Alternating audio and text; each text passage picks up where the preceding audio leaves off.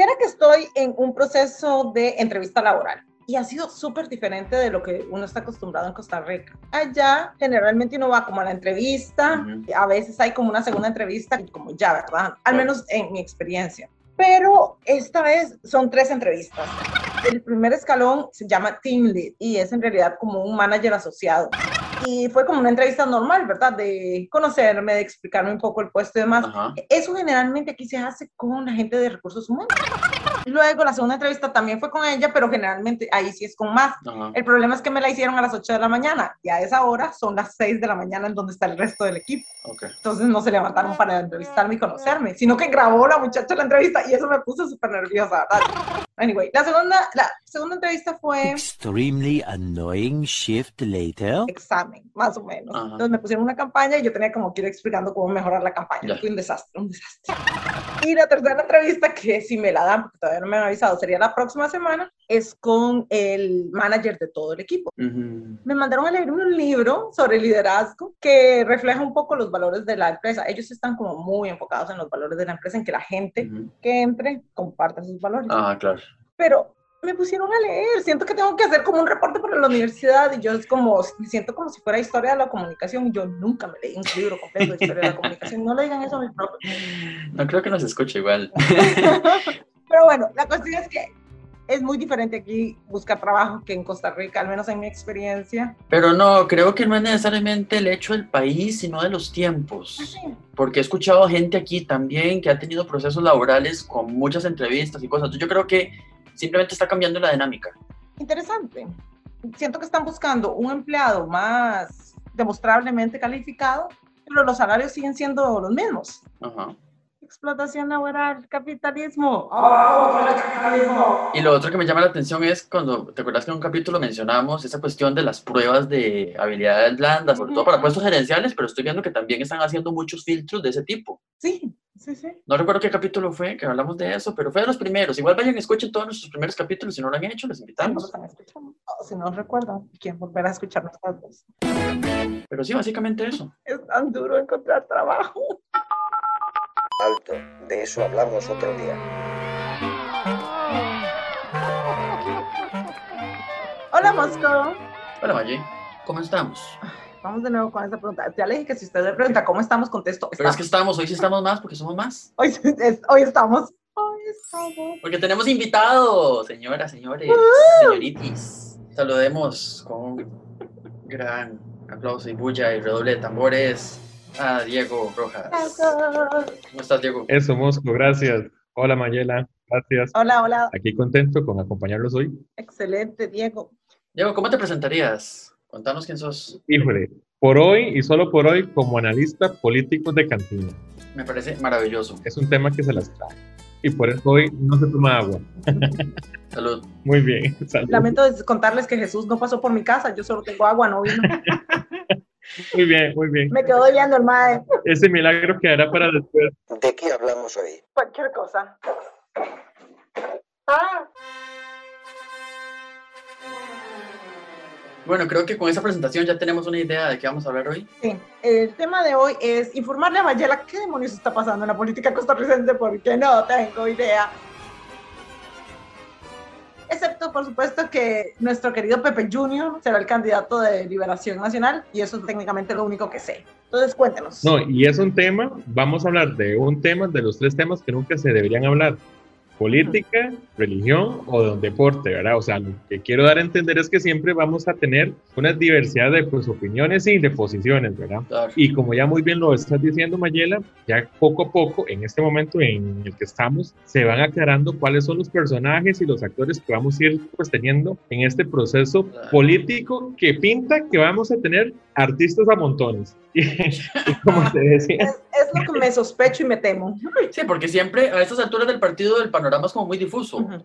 Bueno, primero para contextualizar, porque tenemos varias gente que nos escucha a otros países. Creo que el primer punto es que las elecciones son el próximo año. ¿Febrero? Tenemos elecciones presidenciales y diputadiles el próximo año. Correcto. Entonces, en este momento, los partidos están en el proceso sí. de precandidaturas y de elegir quién va a ser el candidato por partido. Los periodos presidenciales en Costa Rica son de cuatro años y las elecciones se realizan el primer domingo de febrero del año que corresponde y en esa misma elección se escoge presidente, vicepresidentes, que es una sola fórmula, y el- la plana completa de diputados de la Asamblea Y Legislativa regidor. y regidores municipales. En otra elección que se hace a los dos años alternando, se escogen alcaldes, pero eso es otro tema, eso lo vamos a hablar otro día. Entonces, esa elección cada cuatro años, que es la elección grande, que como les decía, es el primer domingo de febrero y el próximo año cae 6 de febrero, Si no me equivoco. algo así. El panorama preelectoral comienza a configurarse como en marzo, abril del año anterior, ¿correcto? Incluso Mosco, dos años antes, o sea, cuatro años para pues un gobierno es relativamente poco. Claro. Bueno, por lo general las fichas y los actores políticos que se comienzan a a conocer y a figurar empiezan dos años antes. Y lo más fuerte, ¿verdad? O sea, ya sin ningún problema, empieza en este momento en el que estamos. Claro. Y ahí también pues son elementos de pandemia, ¿verdad? Que es complejo, ¿verdad? Muy complejo en el sentido de que estamos en pues, una coyuntura difícil económica, socialmente, y eso lo que quiero después decir es que en este momento ser precandidato o candidato es una posición difícil de lo que puedes presentar como una propuesta a todo el electorado en una coyuntura pues compleja, ¿verdad? Y algo que la pandemia nos ha pues enseñado es que todo es incierto, ¿verdad? Eh, más adelante podemos incluso conversar de esos retos que podría tener el próximo gobierno, ¿verdad? Pero como muy bien lo estás contando, Mosco, en este momento estamos en una etapa donde los partidos comienzan a, pues, a mover todas sus estructuras partidarias para escoger sus propios candidatos. claro. Ya tuvimos la semana anterior un proceso del Partido de Liberación Nacional con una convención abierta, ¿verdad? Que ese es un ejercicio interesante también y hasta doblemente interesante cuando vemos el resultado que se obtuvo de esa convención interna, ¿verdad? Donde gana con un margen muy amplio una figura políticamente cuestionada. Conste, digo políticamente cuestionada, no estoy diciendo ni que se robó la plata ni que se lo regalaron, políticamente cuestionada. No estamos ¿verdad? cancelando, que eso también ya hablamos en otro capítulo. Totalmente. Y, por ejemplo, ustedes y yo, que podemos ver en las redes sociales, Ujú. eh, cómo se puso en discusión con votar en contra de ese precandidato que hoy es el candidato, que eso es interesantísimo también analizar. Y que es un expresidente, además. Es un dato- presidente que tuvo cuestionamientos en su momento hace, pues, hace varios años, ¿verdad? Y bueno, gana con un margen interesantísimo, ¿verdad? Y viene de un partido que son de los partidos más tradicionales, ¿verdad? Entonces, aquí vemos algo eh, interesante que podríamos analizarlo solamente a él, ¿verdad? Otros dos partidos que son también importantes, que en los próximos meses se van a tener que eh, presentar ante una convención también abierta es el PUS, que es otro partido de los más tradicionales, y el PAC, que es el partido del gobierno, ¿verdad? Esas son las próximas dos convenciones, julio y pues, a- pues el mes de agosto, si no me equivoco, ¿verdad? Ajá. Y aquí empiezo yo hablando de las convenciones porque es un ejercicio además. interesante. Los partidos pueden escoger pues un candidato a lo Ujú. interno, según lo establezcan sus propios estatutos, ¿verdad? Y pues aquí hago un asterisco grande porque Alberto Cañas, que es una figura política en pues, nuestro país, fue porque ya, ya él pues, falleció, le decía que las convenciones abiertas es lo más estúpido que puede haber, ¿verdad? Y si usted lo pone a ver, aunque mucha gente dice, sí, es que es el ejercicio, de, pues, el ejercicio democrático, que la gente lo escoja, bueno, Alberto Cañas decía que era lo más estúpido en el entendido de que el candidato tiene que ser escogido o seleccionado a lo interno del partido con una lógica de escoger al mejor. Y Claro. él decía que en una convención abierta allí los del otro partido iban a, pues, a votar por el más estúpido, Oh, tiene sentido. ¿verdad? Claro. Porque eso les convenía, ¿verdad? Y tiene sentido, ¿verdad? Aclararemos antes de continuar, una convención abierta es cuando cualquier persona puede votar dentro de la de- entre las precandidaturas y una convención cerrada es cuando uno tiene que estar adscrito a ese partido partido. para realmente Es- poder votar. Ok, sigamos. Eso, eso es correcto, ¿verdad? Incluso otros partidos pues utilizan la figura de la asamblea, ¿verdad? Que es una asamblea interna que viene por, por los sectores y a lo interno ellos se escogen, que hay varios partidos que ya han hecho pues asambleas y que ya tienen candidatos, ¿verdad? Ujú. Pues hoy por hoy, ¿verdad? Ya tenemos como candidato a, a José María Figueres, del Partido de Liberación Nacional. Ujú. Tenemos como candidato ya, pues oficial, a Fabricio Alvarado. Eh, el orden es aleatorio, no es porque es más importante, al menos Son los que están viniendo a la memoria. tenemos candidato con el partido PASE, Accesibilidad sin exclusión. Ahí está el famoso Tres veces candidato. Oscar López, que ya ha sido candidato en otras oportunidades y ya ha sido, ya ha sido tres veces diputado, y es muy probable que vuelva a ser diputado, pero bueno, eh, hay, eh, hay también figuras nuevas como el de don Rodrigo Chávez, que fue ministro de Hacienda, muy pues controversial porque él hizo o intentó hacer cambios in- pues internos en el ministerio donde pues Hacienda en el gobierno, sale del gobierno y anda buscando a ver quién le presta partido. En este momento él está sin partido, Rodrigo Chávez, Ajá. ¿verdad? Tiene muy buen currículum, es un profesional que se han destacado en el ámbito internacional, ¿verdad? Ha trabajado con grandes pues, organismos internacionales, pero bueno, vamos a ver a dónde se acomoda.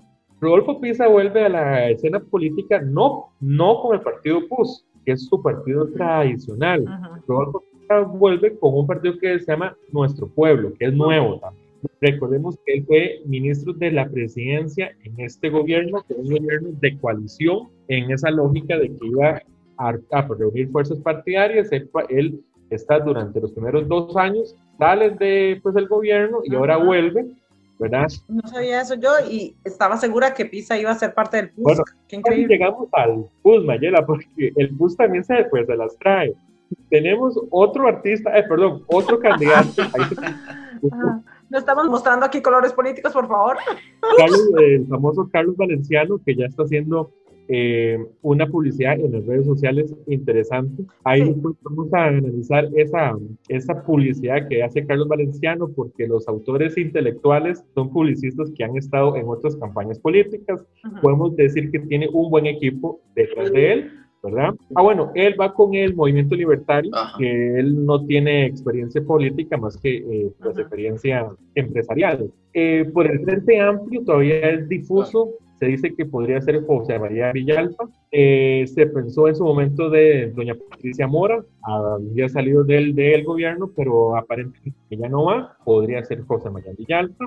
Tenemos el otro partido liberal, eh, de, pues totalmente de derecha, con Eli Fencing. Ajá. Él está haciendo pues coalición con otro actor político que sale de el PUS, que es Mario Redondo. Mario Redondo fue diputado con el PUS, actual alcalde de Cartago, entonces hay una posible coalición. Ajá. Y con el PUS tiene en este momento tres precandidatos. Linet Saborío, que fue vicepresidenta en el, en el gobierno de Abel Pacheco. Ujú. Abel Ajá. Pacheco no le da el apoyo al, al Linet Saborío, se lo da al diputado Macís, que también es precandidato, y tenemos a Pedro Muñoz. Entonces, el PUS en los próximos meses se va a pues, exponer a otro proceso de, de pues, elección abierto, ¿verdad? Pues una comisión abierta, y vamos a ver quiénes salen de ahí, ¿verdad? Y nos estaría faltando el pack. Vamos a ver, el PAC está en una situación compleja en el sentido que al ser el partido de gobierno que lleva dos gobiernos consecutivos, que podría tener un tercer gobierno consecutivo, lo complejo que tiene el PAC en este momento es cómo hacer para que el actual gobierno de Carlos Alvarado no le genere tantos anticuerpos. ¿Verdad? Porque lógicamente el gobierno de Guillermo Solís, que tenía una factura políticamente muy grande con el cementazo, no se le pudo cobrar en las elecciones por la coyuntura que hubo con el candidato Fabricio. Ujú. El PAC sigue pues arrastrando una factura política que no pagó, que fue la del cementazo. Carlos Alvarado tiene la factura política del caso Tupac, que no la ha podido pagar tampoco, Por la y pandemia. todo lo que se le achaque de aquí a lo que termina de este año. El manejo de la pandemia, lo de las vacunas, o sea, todo. Sí, el crecimiento en el desempleo, la pobreza, la extrema, etc. Tiene pues una situación compleja el PAC en ese sentido. Y a pesar de eso, cinco precandidatos tiene Carolina Hidalgo, Welder Ramos, actual diputado también, Hernán Solano, que Ah. era ministro de Deporte, que fue el primero que dio su posición pública de ser precandidato. Con todo hicimos esa cara. o sea. ya te voy a decir algo aquí entre nos y que no salgas de pues, el mercado. Por lo general, cuando vos ves procesos internos con tantos candidatos, por ejemplo, el de Liberación Nacional que tuvo 9, 11 precandidatos y al final quedaron pocos, Ajá. vos vas a ver que muchos de los que le dieron la adhesión o el apoyo pues, pues a Figueres se van a acomodar en algún lugar. Sí. ¿Cómo? Listas de pues, diputado puede ser liderando, o sea, es muy probable que Figueres tenga que poner entre sus primeros puestos de diputado a esos que se salieron de la contienda. sí. Yo no quiero decir que este señor Solano vaya a hacer lo mismo, pero bueno, él no tiene eh, una exposición política favorable como para decir yo quiero ser candidato. Eh, Marta Zamora también es precandidata, ella fue exdiputada y Marcia González, también exdiputada, también quiere ser eh, pues candidata. o sea, el PAC tiene cinco precandidatos muy complejos, incluso Edgar Mora, que fue ministro de, de, pues, en estos gobiernos y que tuvo que salir, en algún momento un sector del PAC buscó alguna alianza a lo interno del PAC para que fuera un candidato de consenso y no lo logró, ¿verdad? Eh, todavía está pendiente qué va a pasar con el Partido Cristiano Renovación, que lo lidera Carlos Avendaño, que es actual diputado también. Y también van a ir saliendo partidos en su intento de buscar la presidencia. Por ejemplo, en las últimas semanas se dio a pues, conocer que la periodista y pues abogada eh, Vivian Quesada, que tiene un programa en el canal 42 y tiene cierta pues, audiencia, busca también ser candidata presidencial. ¿Qué quiero decir con eso? Bueno, que vamos a tener pues una papeleta que no, que no cabe, ¿verdad? Muy grande, muy grande, y eso genera un, pues, un, pues, un efecto de que, bueno, las fuerzas se tienen que diluir, eh, la gente va pues, a empezar a, pues, a buscar caras mucho más reconocidas para votar. Como siempre. Vemos que incluso hay, hay pues, movimientos que son de personas, por ejemplo el de pues, Rodolfo Pizar, Rodolfo Pizar no está con el PUS, pero él está.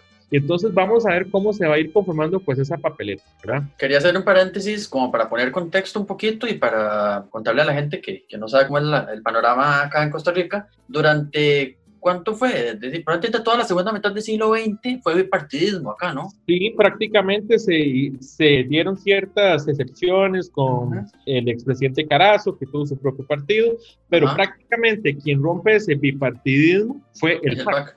Entonces, estuvieron alternando el gobierno durante, como te digo, 50, más de 50 años, el Partido de Liberación Nacional y la Unidad Social Cristiana. Correcto. ¿Verdad?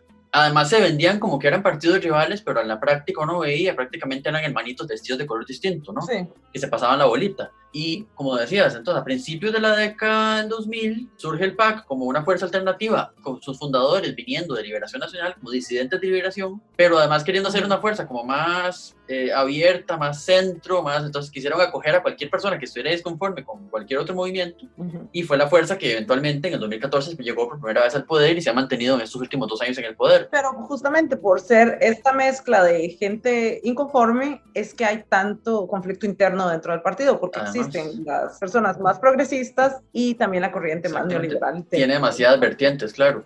Pero además es curioso porque, digamos, en muchos países sí es como súper clara la tendencia hasta, bueno, que hay dos partidos fuertes y el resto tienen nuevas posibilidades. Pero en las últimas elecciones aquí en Costa Rica han demostrado que tal vez no todas las fuerzas, pero entre esa papeleta tan enorme que decís, Diego, cuatro o cinco pueden tener posibilidades de adquirir por lo menos un 10% de los votos, entonces se diluye un montón y es complicado. Claro. ¿En qué momento es que empieza como esa explosión? Eh, es cierto, Mosco.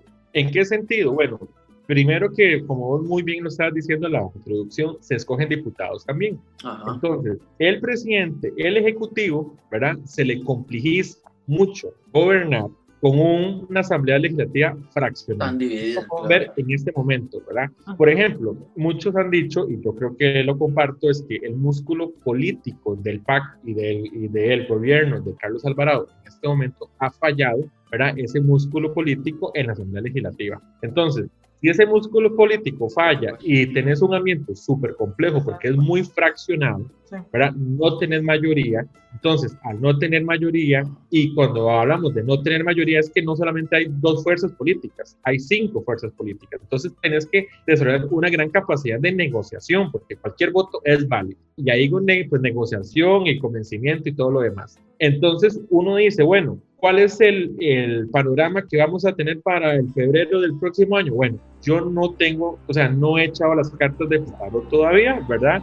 Pero sí uno puede decir que va a ser una discusión compleja mucha gente dice que podría ser similar de tener un tema que nos fraccione o que nos divida. Recordemos que hace cuatro años, en el proceso pues anterior, el tema fue el tema de la diversidad. Sí, habíamos hablado de eso en un episodio anterior. Ajá. Eso lo hablamos en el capítulo 7, vayan, escúchenlo si no lo han hecho. Ahora, podría ser el otro tema, el tema de pues el aborto, ¿verdad? Que vos has visto que varios diputados lo han estado exponiendo, incluso una diputada hizo una manifestación ahí que se quedó a dormir porque el aborto, el aborto Pero es que el tema del aborto no está en este momento en la Asamblea Legislativa. No hay ningún proyecto de ley que diga que el aborto se haya... Tendrían que sacárselo de la manga prácticamente si quisieran hacerlo, convertirlo en un tema. Podría ser una estrategia, empezar a hacer bulla en el colectivo de que es muy probable de que el tema del aborto sea el tema de discusión, ¿verdad? Y entonces, si es un tema ya donde Rosa con creencias, con ética, con moral y todo, ahí Fabricio lleva la de ganar, ¿verdad? Que nos podríamos llevar, pues, un programa, decir por qué Fabricio lleva la de ganar, pero recordemos también cuáles son las zonas geográficas que gana Fabricio. Son las zonas menos favorecidas, ¿verdad? O sea, todo lo que está fuera del Valle Central es lo que gana Fabricio. Que fue justamente donde tuvo la penetración las iglesias pentecostales. Correcto. Como un llamado aparentemente de auxilio de esas poblaciones que se veían tan vulnerabilizadas, tan abandonadas por los gobiernos, que decían, bueno, que nuestro apoyo es la religión. Y esto es cierto, mire, los que hemos tenido la oportunidad de trabajar en zonas rurales, donde pues usted va donde hay una comunidad donde hay violencia, pobreza, sea, todo el abanico de todos los problemas sociales habidos y por haber donde no hay nada que hacer más que tomar licor, drogas, eh, violencia y todo lo demás. El único mensaje positivo o de esperanza son las iglesias evangélicas. Exacto. Entonces, lógicamente... Me asusta, un poco este tema porque no es nuevo, pero la, el involucramiento de la iglesia sí es nuevo, porque yo tengo un pasado oscuro en la política, ¿verdad? Cuando yo era niña, yo hice de guía para dos campañas porque mi mamá estaba súper involucrada. Yo recuerdo acompañar a mi mamá a zonas rurales, pobres, que no tenían electricidad, en donde mi mamá le decía, si usted vota por este partido, no voy a decir cuál partido. De los tradicionales, los tradicionales. El candidato está prometiendo que va a traer electricidad a este pueblo y mi mamá es muy convincente, mi mamá es una excelente vendedora y ese partido ganó las dos elecciones, esas dos veces en donde ella estuve involucrada, porque I'm a winner, I'm a winner, pero, pero no, la pobreza siempre ha sido un instrumento que ha utilizado los partidos políticos para poder conseguir votos claro.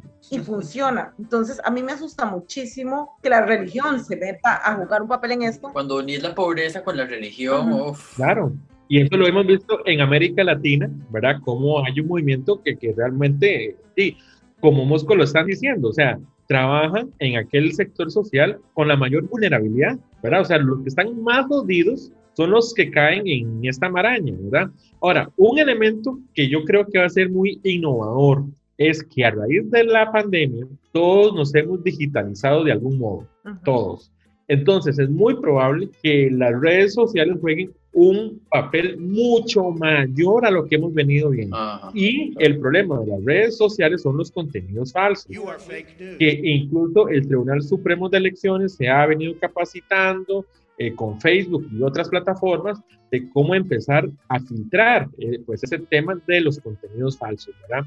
Entonces, yo creo que las redes sociales van a jugar un papel importantísimo de que la gente se informe. Y cuando yo digo que la gente se informa, no es el plan de gobierno, porque aquí nadie se lee el plan de gobierno. Nadie, nadie, nadie.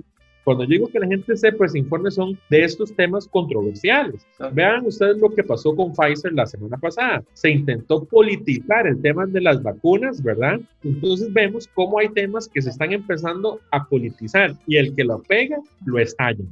¿Verdad? Vemos que el de Pfizer ahí paró, yo creo que ya eso murió. Eh, ahora están viendo con lo de los combustibles, porque llevamos ocho aumentos seguidos. Aumentos. Ajá, vamos a ver qué es lo que pasa la próxima semana. Viene la ley de pues, empleo público, de nuevo a discusión. Entonces, bueno, son temas que lógicamente, políticamente, están viendo a dónde hacen explosión para empezar a dar.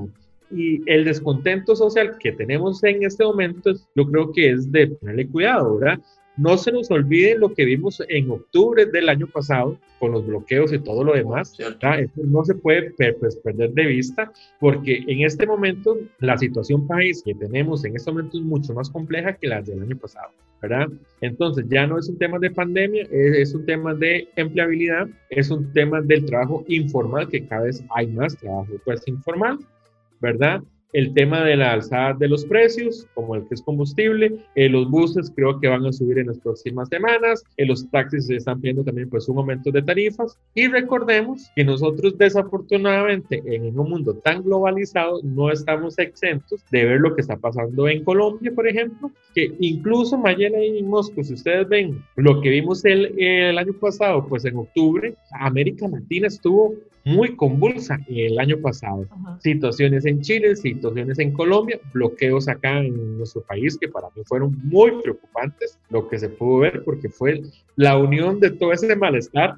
Eche, o sea, eso fue echarle todo ese malestar social a una olla de presión y explotó. Claro. Entonces, sí hay que, que, pues tener cuidado. Y aquí es donde yo digo que todos estos candidatos tienen eh, un suelo muy pues inestable, ¿verdad? Entonces, el tema de las promesas es bien complejo, no es tan fácil y vamos a ir viendo cómo se va aclarando todos esos actores y bueno, más de pues un payaso que también anda por ahí. Como siempre. Yo vivo, digamos, en un contexto mucho más extremo en este momento, porque aquí en Estados Unidos esa dicotomía entre la falsedad y la realidad de las noticias ha sido in your face, ¿verdad? Eh, Para todo el mundo. Y fue el sello del gobierno anterior. Es algo que, que con, con, esto de esta diputada, por ejemplo, haciendo este drama en la Asamblea Legislativa en contra del aborto, cuando ni siquiera hay un proyecto que esté hablando del aborto en lo absoluto dentro de la Asamblea, entonces nos da una visión de que lo que va a pasar es algo similar a lo que está pasando aquí en Estados Unidos, en donde sí, sí. toman cualquier tema que saben que va a crear roncha social para aprovecharlo, pero no están siendo responsables socialmente, porque no hay una información real de decir, miren, en realidad no está pasando nada, pero yo estoy en contra. No, no, es que realmente están creando un alboroto ficticio Claro, para crear esta separación entre la gente y poder alborotar este conservadurismo que hay en la sociedad costarricense, que es además creo que bastante generalizado en todo el continente, incluyendo a Canadá, no está exento, Este, pero, pero que es ficticio, que está creado justamente para crear esta discordia y poder agarrar votos. Lo está haciendo aquí perfectamente el Partido Republicano y obviamente el Partido Demócrata tiene sus momentos, ¿verdad? Pero sí creo que hay, al menos para mí hay una clara diferencia. pero lo que sí es importante eh, ahí, Mayela, y es cierto, es que es un tema que en algún momento se va a tener que discutir, pero no desde una lógica política, No. que es lo que estamos viendo ahora. O sea, el tema del aborto será una decisión que en algún momento vamos a tener que tomar, Sí, ¿verdad? Pero lo que no se vale es polarizar a la población exacto. para un efecto político, ¿verdad? Que eso fue lo que se hizo con las uniones homosexuales. O sea, Exacto. se fue pues un tema de los pro familia, que va a ser el mismo eslogan que van a pues utilizar, donde el país o la sociedad toma una posición y lo comienzan a politizar. Claro. Eso es importante porque recordemos que siempre han habido temas que polaricen. Sí. El TLC fue pues un tema y el TLC vino a generar un quiebre en la estructura política del país y todavía vemos varios síntomas de esa polarización. Claro. Otro tema que no se me olvide, y ahí lo tengo pues apuntado, es la situación política en Nicaragua, Uh, sí. que aunque usted puede decir, bueno, ¿qué nos va a afectar? Bueno, sí nos puede afectar, Ujú. ¿verdad? Aquí el presidente Ricardo Jiménez decía que Costa Rica hay tres estaciones, la seca, la lluviosa y los conflictos con Nicaragua. ¿Qué quiere decir eso? O sea, eso es un tema meramente político. O sea, vamos a ver, eh, Nicaragua tiene un conflicto interno en este momento muy complejo, pero estratégicamente la política nicaragüense siempre ha pues utilizado el conflicto bilateral con Costa Rica para hacer una atracción de votos bajo una lógica meramente nacionalista, Exacto. ¿verdad? Entonces, ¿qué quiero decir con esto? Bueno, Y ellos tienen elecciones este año, ¿no? También están en ese proceso. están en ese proceso. Elecciones de mentira porque... Las en Nicaragua son falsas en este momento. Exactamente. El, pues es correcto. Entonces, ¿qué podríamos ver? Bueno, pues si el gobierno de pues, Ortega sigue con este nivel de represión, es muy probable que estemos viendo en los próximos meses, en las próximas semanas, esos actores políticos venirse para Costa Rica en una condición de refugiados, ¿verdad? Entonces ya Costa Rica y el gobierno de Carlos Alvarado va pues, a tener que tomar partida, porque dice, te están viniendo los candidatos políticos para acá. Ah. Segundo es que si en Nicaragua hay algún movimiento, lógicamente los van a, a presionar con una fuerte represión, con violencia, y no vaya a ser que tengamos un movimiento de refugiados políticos como lo hemos tenido en los últimos dos, tres años, ¿verdad? Que alcanzaron cifras récord. Y si a eso le sumamos el tercer elemento, que es muy probable que Ortega comience a crear un, pues, un conflicto bilateral, ya sea Calero 2.0 o alguna otra situación, y Carlos Alvarado le va a tocar eh, manejar esta situación en los próximos meses. Incluso la reunión que hubo, eh, pues estos días que estuvo el presidente del gobierno español, se tocó ese tema, ¿verdad? Incluso hay, hay una donación importante económica por parte del gobierno español para ir trabajando el tema de, de pues, migración, porque es un fenómeno que vamos a tener en los próximos meses. Sí, tal vez ahí es importante hacer esta pequeña pestaña en que el gobierno nicaragüense, bueno, el actual presidente nicaragüense, generalmente usa el conflicto con Costa Rica para poder hacer, justamente crear esta misma polarización dentro de su país y ganar votos. la apelación al nacionalismo barato, que es la defensa de la soberanía nacional y todo este tema, ¿verdad? Exacto. Y el recuperaremos Guanacaste, por ejemplo, que es un eslogan que se ha dejado decir varias veces. El río San Juan. El, el, San Juan, como si no fuera de ella. la isla Calero, este, momento, Lo que tenemos nosotros es como permiso de navegación, ni siquiera... es absurdo. Pero bueno, entonces, claro, esto crea una... se me fue la palabra, vamos a ver. Necesito una alterna entonces. Ahorita te cae, ¿ves? Por solo tomar agua, eso pasa cuando uno solo toma agua. Se le ahogan las ideas. Eso este, necesito vino.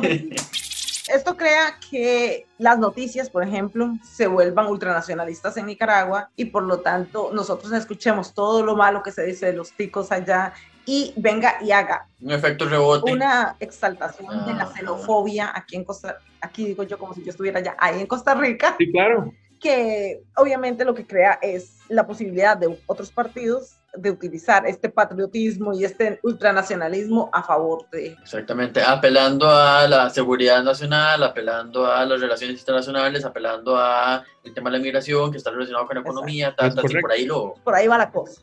No, y eso que vos decís, Mayela, eso póngale la firma, que vos vas a pues, escuchar comentarios como diciendo, tras que ya estamos bien jodidos, se nos vienen los nicas a jodernos más, en aumentar desempleo y un montón de cosas más, ¿verdad? Eso usted lo va a escuchar. ¿Por qué? Porque, bueno, así hemos reaccionado los ticos cuando tenemos esas olas, ¿verdad? De nicaragüenses que se vienen para acá aunque vengan en un estatus de refugiados, ¿verdad? Que es una condición muy lamentable y creo que Costa Rica rompió récord en los últimos años de solicitudes por refugio de los nicaragüenses, ¿verdad? Por el tema de la represión que han tenido los, eh, pues, los nicaragüenses. Recordemos las protestas de hace unos tres años, si la memoria no me falla, tuvimos una oleada gigantesca, ¿verdad?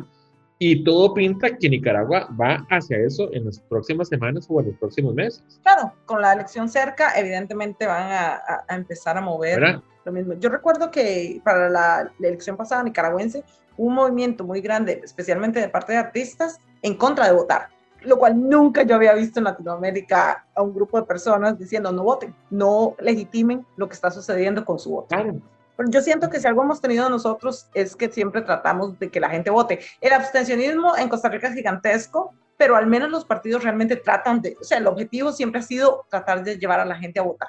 Incluso físicamente, porque ponen carros para que la, lleven a la gente a votar. Si el PAC tiene que pagar buses y carros para que usted vaya a votar, entonces no quiero ser presidente. Usted tiene que votar porque quiere un cambio. Que es algo, digamos, que yo ahora viví en esta última elección, estando aquí, viví lo opuesto Aquí el Partido Republicano se ha dedicado literalmente a evitar que ciertas personas voten, obviamente las personas de color. Entonces, es para mí todo un fenómeno la elección. Y últimamente me he sentido como muy cercana además a los procesos electorales, justamente por eso, porque me hace mucha falta esta participación cívica real, este entusiasmo hacia las elecciones que, ya, no, ya no se vive aquí. Hay que destacar que, como decías, Maya, el abstencionismo es muy alto, pero votar no es obligatorio, como en otros países que sí tenés que presentarte a votar porque te puedes exponer a alguna sanción. Aquí no es obligatorio, sin embargo, a pesar de que hay mucho desencanto con la política, últimamente ha habido más participación, pero por coyunturas particulares. Por ejemplo, lo que mencionábamos hace un rato, en la elección pasada, cuando tuvimos esta situación de que se polarizó la elección a raíz del tema del matrimonio igualitario y había una amenaza real de que este partido pentecostal llegara al poder, la gente empezó a decir, hay que ir a votar justamente al contrario de lo que decía Nicaragua, porque en vez de legitimar una cosa que va a ser injusta, no, bien aquí hay que legitimar que gane el que sea más justo y hay que evitar a toda costa. No, no podemos ignorar que el desgaste de los dos partidos de tradición, el PLN y el PUSC, más el fuerte impacto que tuvo el tema del matrimonio igualitario a favor del partido religioso, fue lo que permitió que el PAC ganara. Eso que vos decís es cierto, Mayara, porque recordemos que el PAC en las encuestas estaba en el puesto quinto, cuarto. De, O sea, en ninguna encuesta el PAC estaba dentro de los primeros puestos. Carlos Alvarado no era una persona conocida, además. Llega ahí por una cuestión de una coyuntura. Incluso. Bueno, y Fabricio Alvarado tampoco. Realmente ese panorama dio vuelta radicalmente en enero un mes antes. Exactamente. Incluso el PAC gana con un elector que no estaba votando anteriormente, como usted lo está diciendo, Mosco. Fue aquel llamado a que, mire, el que no ha votado tiene que votar ahora, ¿verdad? ¿Por qué? Porque, bueno, estamos ante esta situación, ¿verdad? Porque necesitamos su, pues, su voto para que Fabricio no, pues, no gane. Porque el riesgo es muy grande. Eso era lo que se decía en ese momento, ¿verdad? Incluso eh, me acuerdo muy bien que eh, la única encuesta cercana a los resultados que se pues, obtuvieron realmente fue la de la pues, Universidad Nacional, la de pues, el IDESCO, que fuimos acribillados y me acuerdo muy bien que los medios de comunicación empezaron a ligar, como, diciendo, pero ¿cómo la pues, Universidad Nacional y el Instituto de Estudios Sociales en Población en IDESCO saca una encuesta y no encaja con las demás encuestas? O sea, es la única que ha al PAC en los primeros puestos, ¿verdad? Después nos dimos cuenta que varias encuestas tenían cierto nivel de manipulación. Parecen los de Prosopol, que eran los que compraban o les daban pues el servicio al Partido pues, Restauración Nacional, ¿verdad? Que hay cierta manipulación en ciertos datos. O el diseño de la muestra no era muy confiable. Recuerdo esa parte del diseño de la muestra. ¿Verdad? Pero bueno, esos son los temas que, o sea, todo el mundo da por un hecho y yo no creo que sea así porque esto puede ser muy volátil y aquí nadie tiene nada seguro que hay dos figuras protagónicas, que va a ser Figueres con eh, pues Fabricio Alvarado. Puede ser, puede ser que no. Lógicamente, ambas figuras tienen un peso político importante, ¿verdad? Uno por ser expresidente y el otro por estar muy cercano a ganar las elecciones en el periodo anterior. él viene triunfalista todavía. Bueno, sí, él viene con aires que va ganando, pero tiene un plan B. Él también está en el puesto número uno por San José como diputado. O sea, que si pierde como presidente, queda como diputado. ¿Qué es lo que posiblemente va a pasar? Puede ser. espero, al menos. O sea, yo espero que él no quede presidente. Por favor. Yo sí veo un panorama en el que Fabricio esté de nuevo en una segunda ronda, porque Costa Rica no ha cambiado. El pueblo costarricense no ha cambiado en cuatro años sigue siendo conservador, sigue siendo sexista, sigue siendo homofóbico, sigue siendo transfóbico. Entonces, debido a que no hay un real cambio cultural y obviamente en cuatro años no va a ser radical de todos modos, yo sí veo al partido de Fabricio utilizando las mismas técnicas que utilizó y que le funcionaron hace cuatro años, agarrándose de nuevo de esta inflación de eventos falsos, como la lucha por el aborto, que es real, pero que en realidad no está teniendo ningún impacto legislativo. Vos decís algo muy cierto, y es algo doloroso y pocos lo han querido reconocer. Las elecciones anteriores puso en manifiesto que la Costa Rica que todos nos imaginamos es distinta a lo que realmente es. Y eso es una realidad. el cuentito ese de las fiestas centroamericanas se nos cayó. Totalmente, Mosco. Mire, todo el mundo dijo, pero ¿cómo Fabricio va ganando? Va ganando en las encuestas. Eso es lo que dejó en manifiesto es que hay una Costa Rica que hemos querido ocultar o una Costa Rica que hemos querido maquillar. Exactamente. ¿Y cuál es esa Costa Rica? La que vos acabas de, de describir, Mayela una Costa Rica que tiene pocas oportunidades, que está sumergida en un letardo o en un retraso en comparación con el centro de, de pues, el país, donde hay ahí temas religiosos muy grandes, donde hay ahí machismo de por medio, o sea, donde hay ciertas estructuras sociales que uno podría decir que ya las hemos superado y no es así, ¿verdad? Entonces vos decís, bueno, esa es una realidad y ahí está y estoy seguro que no ha cambiado en los últimos meses o en los últimos años, estoy segurísimo, y no vaya a ser que sea más. ¿Por, ¿Por qué? Porque vea, si usted me dice cuál podría ser el candidato que le reste fuerza a Fabricio Alvarado, yo te digo, no sé. Eh, no, no, sé. no sé, porque si nosotros vemos a Fabricio como, como un personaje meramente político, tiene gran facilidad de palabra, Exacto. ¿verdad? Tiene un carisma para comunicarse con la gente, una estructura de partido que si la repite a la de hace cuatro años podría ser exitosa, ¿verdad? Tiene un gran músculo en todas esas comunidades. Y si usted me pregunta, bueno, ¿cuál es otro candidato que le haga frente? Puede ser Figueres. Bueno, Figueres es el candidato de todos con la pues, opinión más negativa que hay entre todos los precandidatos y candidatos. De esa gran lista que les dije pues al inicio, es la persona con la pues, opinión negativa más alta. ¿Eso qué quiere decir? Que el electorado que él tiene es muy reducido, o sea, ya no tiene margen de ganancia. Vengo a conversar con quienes me dicen ladrón, mentiroso, corrupto, cobarde, carebarro, cínico, sinvergüenza, cascarudo y hasta hijo. Seguimos en todas nuestras plataformas. Instagram, Facebook, Spotify, Apple Podcasts. como de eso hablamos otro día. Oh, baby. ¿Tiene Figueres la capacidad de unir al Partido Liberación detrás de él? Yo te digo algo y es muy, muy personal. Y vea que ya me tomé casi toda la copa. O sea, es personal y además borracho. Bajo la influencia. Vea, Liberación Nacional está en una coyuntura muy difícil. Si Liberación pierde estas elecciones, es muy probable que el partido se fraccione y puede ser que hasta desaparezca. Ya Liberación Nacional está buscando su cuota de gobierno de nuevo. Incluso vemos que, y esto es interesante, varios precandidatos tenían el apoyo de expresidentes. Por ejemplo, Laura Chinchilla estaba pues apoyando a Carlos. Los Arias o el Arismo, que es una fuerza interna del partido, también tenían su propio candidato. Roberto Thompson con un músculo político grande del movimiento municipal, que en este momento el Partido de Liberación Nacional es el que mayor alcaldes tiene y aún así perdieron. ¿Qué quiero decir con eso? Bueno, que tener el apoyo de expresidentes, del arismo o de los alcaldes no fue lo necesario para ganar esa convención interna. Oscar Arias y Laura Chinchilla dijeron, vamos a votar por liberación, a votar por el partido. Les cuesta decir que van a votar por Figueres, ellos no lo dicen así. No. Pero entonces, una de las tareas primero que tiene José María Figueres es eso, tener un partido consolidado, fuerte y que trabaje para él. Pero yo siento ¿Lo que va a lograr? No lo sé. Yo siento que sí lo tienen porque la maquinaria está ahí y me parece que sigue funcionando. Y sobre todo es por eso que decías, a pesar de que no han logrado el Ejecutivo en ya van a ser ocho años, tienen el legislativo, siguen teniendo mayoría en el Congreso y tienen la mayoría de los gobiernos locales. Entonces, tal vez en las estructuras de base siguen teniendo mucha fuerza. Y claro, Lo que tal vez no han logrado es, por las diferentes coyunturas o tal vez por el deterioro que tuvieron de los últimos gobiernos de liberación, que tuvieron muy mala recepción y opinión negativa al final de sus gobiernos, entonces no han logrado esa máxima meta, pero al final siguen teniendo una estructura fuerte que está muy presente ahí en lo mínimo, en lo local, en lo de todos los días de la gente. pues yo comparto con vos esa lectura, es cierto, o sea, para tener la mayor cantidad de pues, alcaldes no es cosa fácil, Claro, y. Liberación lo tiene. Y creo que dentro de los partidos tradicionales es el único que mantiene esa capacidad de músculo territorial. El PUS ya la perdió. Y en este momento podemos decir que Liberación es el que mayor músculo organizacional y pues operativo tiene. Sí. Ahora, recordemos que Figueres también fue precandidato en el proceso anterior y pierde Mm. la convención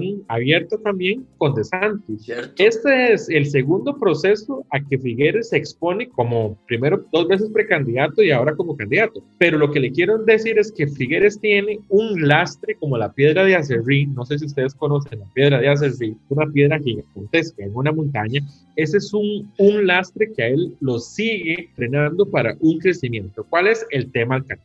Y aunque nunca hubo condena, no, judicial, investigación porque él ya no era presidente en ese momento, no había nada. que- exactamente, o sea, aunque este es un tema que podemos hablar en otro momento, De eso hablamos otro día, definitivamente. donde él dijo no hay sentencia, todos los argumentos, Sí, sí. detrás de todo eso siempre hay una especulación, que él se robó la plata, que él se fue para Suiza para que la causa, eh, Pero es que era... detrás de todo eso hay una serie de, y eso fue un poco lo que ese movimiento contra Figueres despertó, de la memoria, de cómo vamos a votar por un expresidente. Yo no estoy diciendo que no se lo robó, yo no sé, No. Yo no sé, pero Como bueno. me dijo una amiga abogada, por el principio de inocencia, no hay nada que decir ahí. por el principio de inocencia, ¿verdad? Eso le frena pues a Figueres, ¿verdad? Incluso vea que eso fue tema al interno él y jure lo que va a ser tema del proceso electoral. Claro. O sea, todos los candidatos se van a ir a Figueres con ese tema. Ujú. Todos. Todos. Absolutamente todos. Ese va a ser el tema central para atacar a Figueres, ¿verdad? Incluso si usted se pone a ver la gran lista de los posibles candidatos, Figueres es el que tiene la cola más larga para que se la maje en ese sentido. Por ejemplo, a Fabricio, ¿vos qué le vas a achacar? Po- pues políticamente hablando. ¿Qué? Tal vez los, O sea, no los manejos de la campaña y eso, que le hicieron cuestionamientos con lo de la financiación y Bueno, eso. Pero si fuese eso, ¿qué me vas a decir del PAC? Que ya fue condenado por pues, una estafa.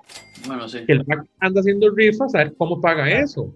O el movimiento libertario, que va a tener que pues, Yo, pagar yo no eso. sé cómo el movimiento libertario está dando la cara, cómo no se les cae de la vergüenza, digamos. Eso Vea, no también. Mayela, el mismo PAC, el mismo PAC ya fue condenado de que tiene que pagar eso, porque tenía una estructura paralela. Sí. Entonces vos decís, bueno, esa es otra factura política que uno diría tiene que pagarla. Ujú. Ahora, yo sí tengo una tesis del por qué esos temas que son tan, tan serios como que un partido haya estafado es por el desconocimiento y la desinformación. de cómo funciona, claro. Tan sencillo como eso. O sea, en otro nivel de electorado, uno dice, pero usted ni se le ocurre presentarse porque nadie va pues, a votar por vos, ¿verdad? Pero aquí tienen las desfachatez que, bueno, ya llevan cinco precandidatos, aunque el PAC diga que lo va a pagar. Lo mismo pasa con el movimiento libertario, lo van a tener que pagar también. Pero el tema es que, por ejemplo, de toda esa gran lista de pues, artistas, eh, perdón, de candidatos, el que tiene mayor eh, anticuerpos es Figueres. Porque son personales. Exactamente, ¿verdad? O sea,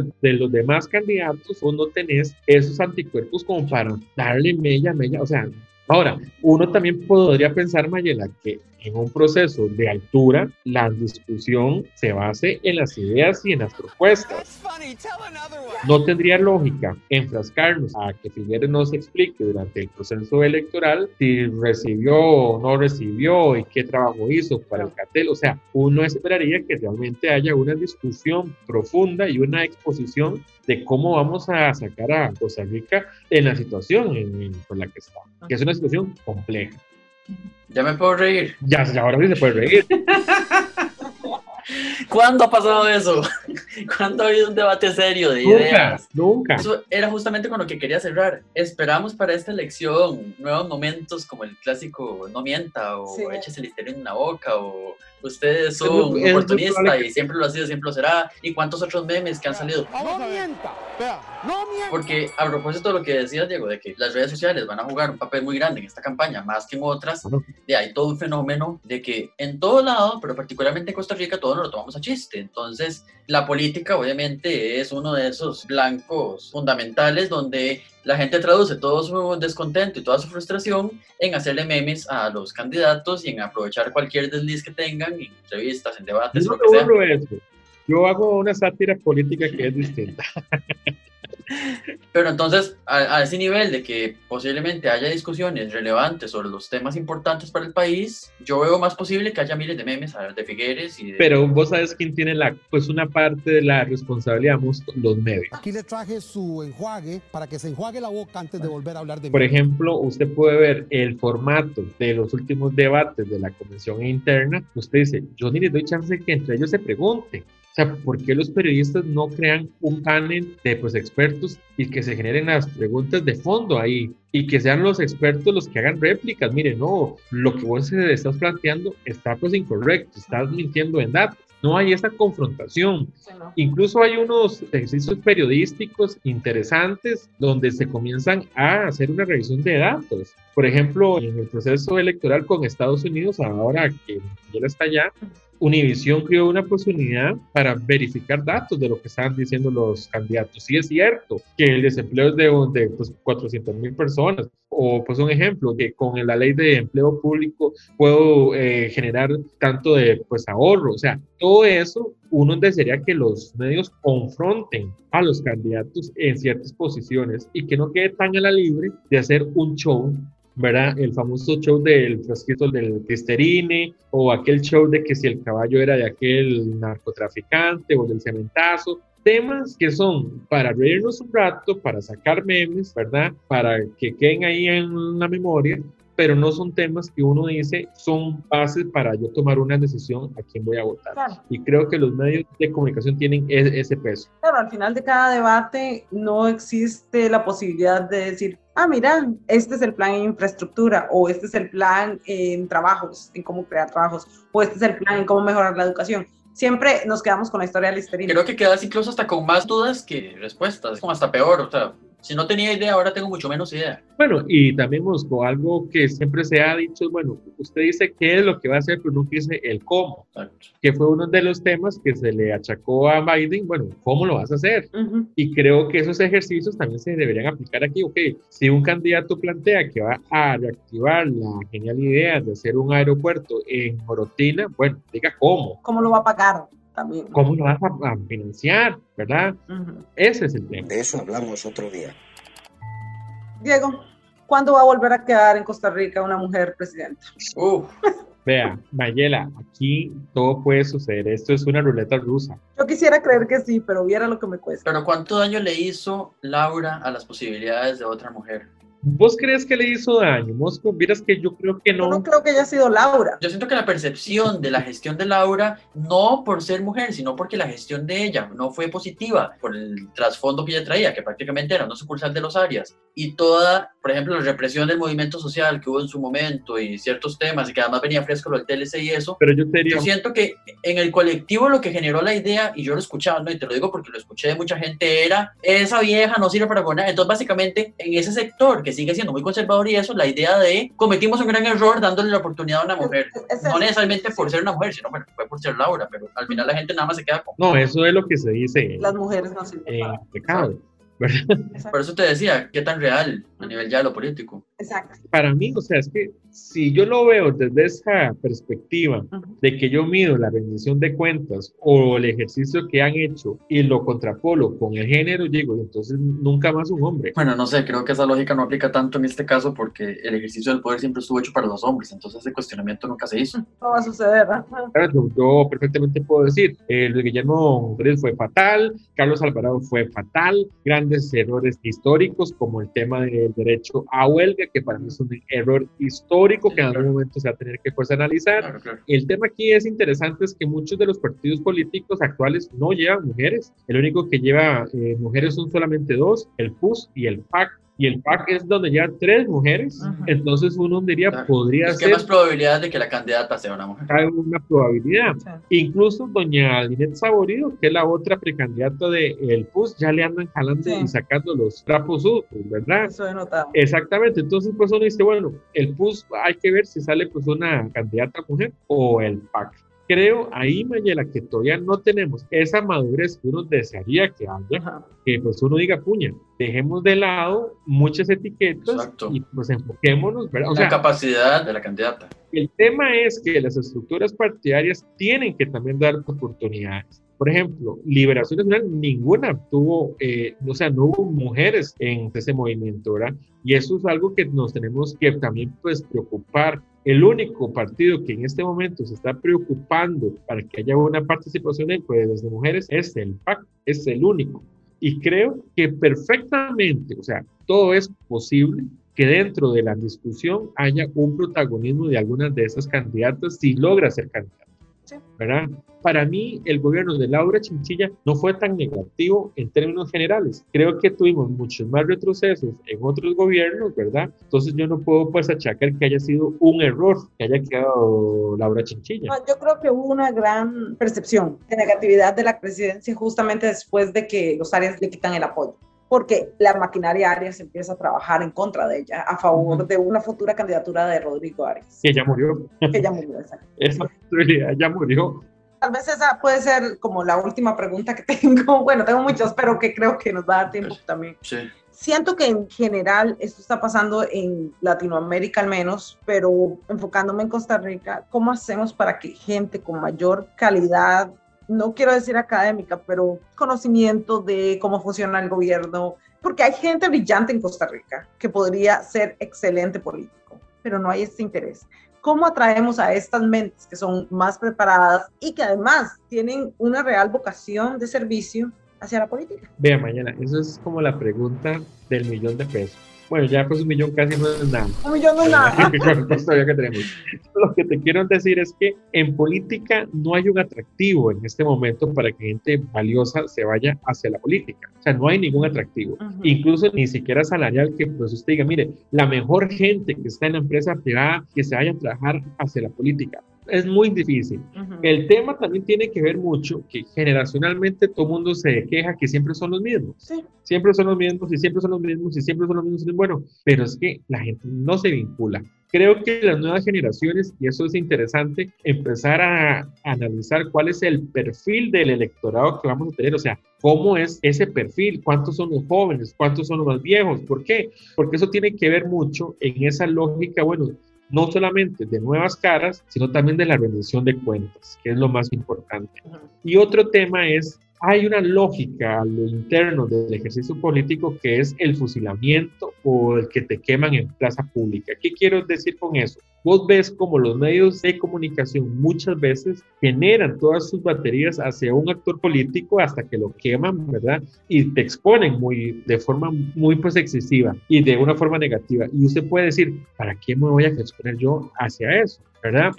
Esto es importante porque uno siempre dice, este es un país muy pequeño. ¿Y qué quiero decir con eso? Bueno, que si Mayela es candidata y Mayela llega a ser diputada, di, ya los medios van a cuestionar que tiene pues una prima que trabaja en una institución privada que le vende servicios. y- Todos o somos sea, primos. aquí todo mundo tiene eh, la necesidad de pues, ganarse el sustento. Exacto, además. Y a veces Mayela, o sea, yo no quiero aquí que este comentario sirva como para justificación de muchos actos de corrupción, pero a veces los medios generan noticias donde no las hay, Totalmente. donde simplemente aquí se fuerza más bien hacia, incluso hay medios como la Extra que ponen titulares donde fuerzan realmente a que una noticia o una sospecha sea como pues una realidad o una verdad. Mira, porque les interesa también crear agendas. Exactamente. Entonces uno a veces dice, bueno, todo esto realmente desmotiva para que la gente se incorpore a la política. De los partidos más organizados que yo he visto con temas de juventud ha sido Liberación Nacional. Ah. Liberación Nacional tiene una capacidad de vinculación con los jóvenes, ¿verdad? A nivel distrital, a nivel cantonal y todo lo demás.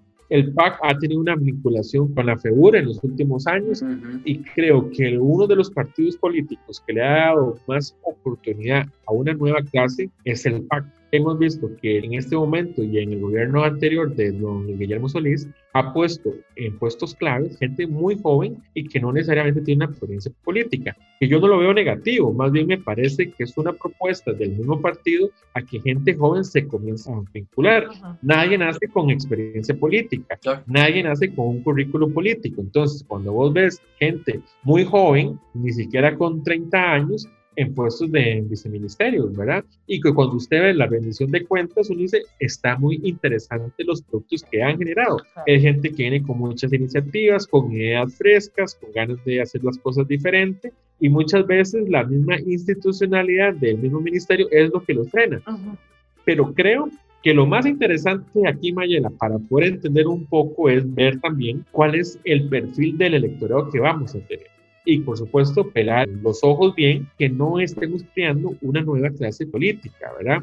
Porque si usted se pone a ver, hace 30, 40 años teníamos una clase política y teníamos familias y apellidos que estaban siempre en la política. Sí. Bueno, Mayela diputada en el que 2030 tal vez. Usted me dice que empezamos a pues, Cuando yo borre mi Twitter, agárrense que ahí voy. Pero primero tengo que borrar mi Twitter porque si no me destroza. Tal vez dentro de nueve años ya Twitter no exista, entonces ya. No importa, tengo que borrar cualquier cosa que yo haya dicho porque me destroza la prensa. Es que se- qué es lo que ha dicho y no son fotografías comprometedoras, ¿verdad? eh, no, no, fotografías comprometedoras. Yo no confío mucho en la gente, entonces eso no tengo. Ah. Pero más allá de ello, principalmente es mi cuenta de Twitter que es como está llena de odio y demás. Porque como lo dijimos en algún capítulo, tenemos una opinión y la hacemos. Bueno, yo no soy tan vocal, Mayela es muy vocal. Yo sí. Mi eslogan de vida es, si yo no tengo la respuesta, tengo una opinión. Y es totalmente válido, o sea, nuestra lógica política es de lo políticamente correcto, pero uno podría aquí a ponerse a discutir qué es lo políticamente correcto. Claro. Incluso muchos académicos hablan que el, el mayor error en la política es la imprudencia. Correcto. Y yo podría decir, bueno, ¿qué es una imprudencia? O sea, decir lo que yo realmente pienso. Porque lo que yo realmente pienso en algún momento yo lo puedo cambiar, lo puedo transformar por convencimiento o por una pues, experiencia. Claro. Pero el tema es que vos muy bien lo estás diciendo. ¿Y cuál es el problema por la forma en la que piensa Mayela? Si uno fuera más maduro, uno podría decir, pero eso más bien es positivo, porque ya sé quién es Mayela. Claro. Comparte conmigo, o sea, yo comparto con Mayela ciertos temas y difiero de otros, pero aquí todavía trabajamos en una lógica de lo políticamente correcto. Sí, pero se están yendo al extremo de entonces esto es cancel culture, como hablábamos la semana pasada. No sé, creo que los extremos, pero bueno. Pero nos avisan cuando querés ser candidata. Primero tenés que buscar cuál partido, porque ser independiente es caro. Sí. Y ese es otro tema. Participar en esos procesos son caros. Por ejemplo, la inscripción en el PUS costó 40 millones. Creo que en Liberación andaba por los 20 millones o 25. O sea, cada precandidato del PUS tuvo que pagar a su inscripción 40 millones. No sé, pero cuando me vean borrando mi cuenta de Twitter, besando bebés y en la iglesia, ya está. Y buscando plata en las candidaturas. Y consiguiéndome un sugar daddy, supongo, no sé. Siguiendo la feria, porque tienes que ir a la feria del agricultor. El secreto oscuro. ¿Y cómo pagó la candidatura? Primer escándalo, ¿cómo pagué la candidatura? Sí, cuando haya la feria del agricultor con pantalones blancos, ¿era? Sí, sí, el que vota basura con pantalones blancos, correcto. Dejémoslo aquí porque, como les digo, yo tengo preguntas como para toda la noche, pero no tenemos toda la noche. Bueno, muchísimas gracias, Diego, por acompañarnos y por contarnos un poco, eh, un análisis bastante exhaustivo de cómo está la cosa. Y las opiniones son como colores, o sea, en temas de política, Exacto. opiniones hay que comunicar. Sí. Y bueno, queda mucho por ver. Yo creo que esto va a ser un proceso interesante porque la coyuntura es tan distinta. Sí. A todo el mundo ya le digo, no podemos extrapolar los resultados o siquiera los procesos electorales anteriores a este porque el COVID lo cambió todo. Es correcto. Pero de eso hablamos otro día. Sí, De eso. totalmente. Escúchenos en Spotify, Apple Podcast. Y síganos en Facebook e Instagram como de eso hablamos otro día. Gracias, Diego. Gracias. Gracias a todos por escucharnos. Nos escuchamos. Chao. Chao.